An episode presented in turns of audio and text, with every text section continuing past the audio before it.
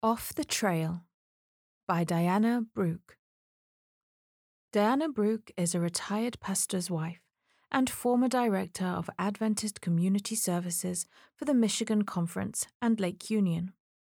She earned a degree in nursing from Columbia Union College, now Washington Adventist University, and became a certified senior advisor. She enjoys her three children, grandchildren, and great grandchildren. She has always loved Jesus and telling stories to help others love him also. After scheduling a ski vacation to Mount Hood in Oregon, I heard that three hikers were lost on the mountain. My family watched for live news updates and prayed they would be safe. The search unfolded over the next week, but by the time we got on the airplane, the report was grim. My family and I vowed to stay in the skiing area and avoid obvious danger. From the plane window, I counted five mountain tops rising taller than the clouds. I couldn't wait to ski above the clouds. When we got to our resort at the base of the mountains, we saw no snow. So we went for forest walks and golfed without coats, hoping we'd find snow on the ski trails. Thankfully, as we drove up the mountain to the ski lodge one day, snow started to appear. By the time we got there, the snow was higher than our car. I carried my snow gear to the first of three ski lifts, as it was too warm to wear it all. By the second lift, I'd zipped up my coat, and by the third lift, I'd put on all my winter gear and was thankful for every bit of it. I couldn't believe the difference in the weather between the base of the mountain and where I now stood only part way to the top. I enjoyed looking out to the other mountains peeking above the clouds. Then I started skiing down in what I thought was the right direction. After I'd descended into the cloud, though, visibility was severely diminished, further hampered by the snowfall. Things went okay until I fell right into the deep ruts of the enormous snow grooming machine, nowhere near the trail. That rut was so deep I had to take off my skis and throw them over my head before I could claw my way up and out. Putting my skis back on, I tried skiing to the right, finding the trail farther over. Out of cloud cover now, I started enjoying normal skiing again.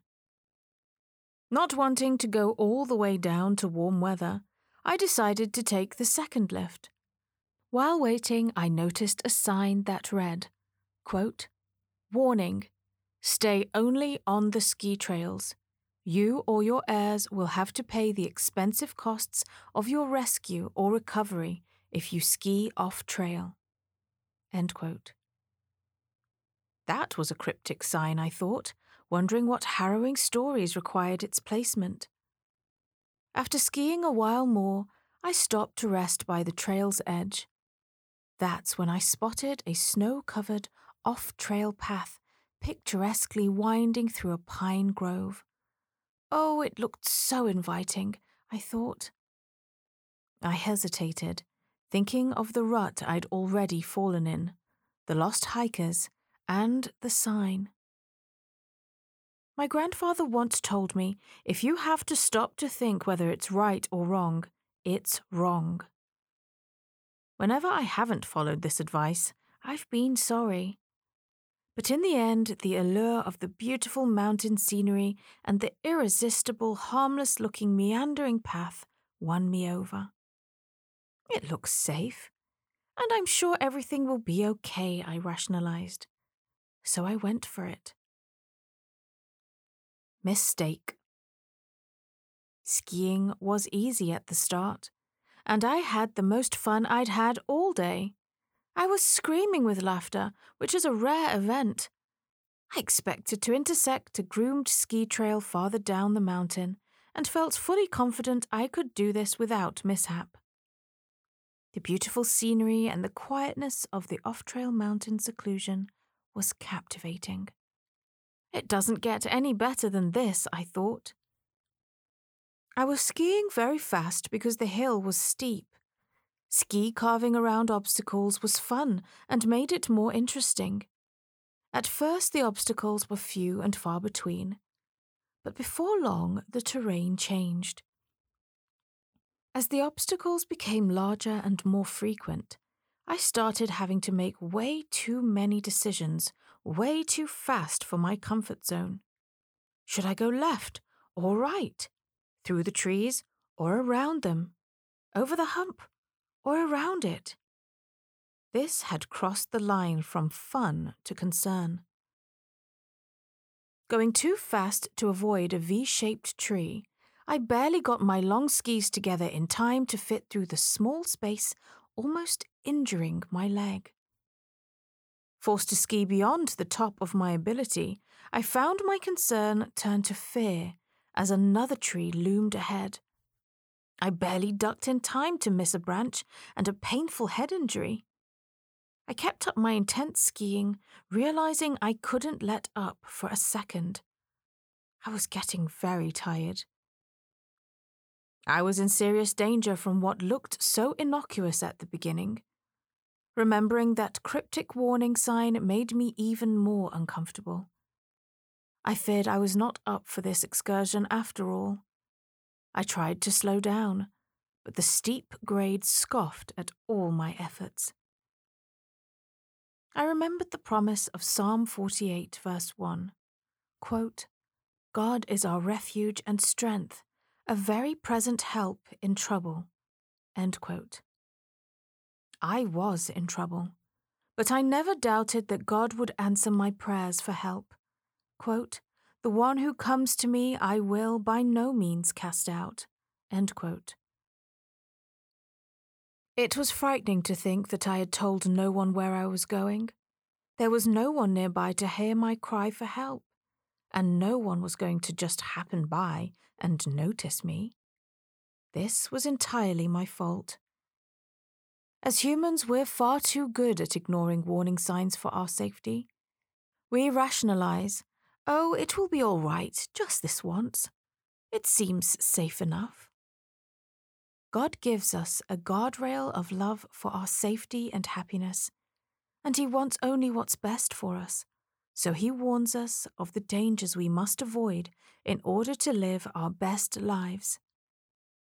I was sure I wouldn't be a recovery from this forbidden fun, but I did wonder if I was going to become a rescue because of a potential broken bone or concussion. Safe. Though the scenery was unparalleled for beauty, I barely noticed it as I narrowly avoided serious injury three more times.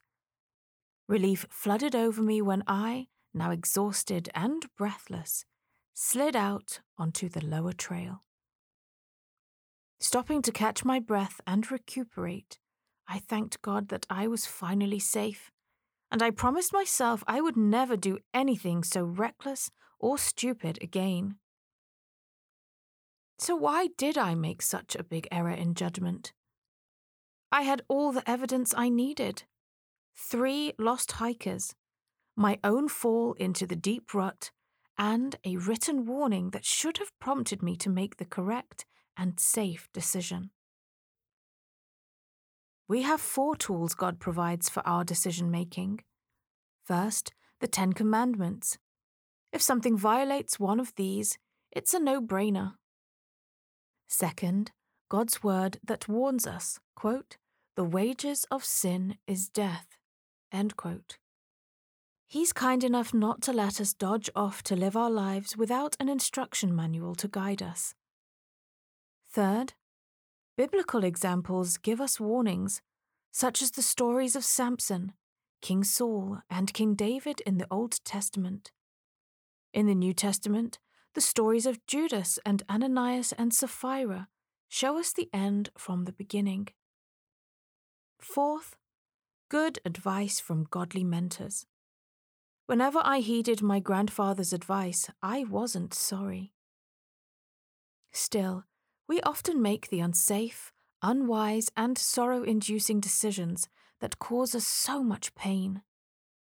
Life is often harsh, and we have to live with the results of our sin. Yet, God always answers our prayers for rescue, even though we often end up paying some consequences. Our loving God is merciful. His word is clear that sin is to be avoided, but His promises are as sure as His love, and His love for us is greater than we can imagine. We are reassured by the promise in 1 John 1 9. Quote, if we confess our sins, he is faithful and just to forgive us our sins and to cleanse us from all unrighteousness. Jesus encourages us in his promise in John 14:16, quote, I will pray the Father, and he will give you another helper, that he may abide with you forever. End quote. He promises His Holy Spirit to help in our weakness. Remember that God sees you, hears you, and loves you always. For more articles and resources for ministerial spouses, please visit ministerial.adventist.org/spouses.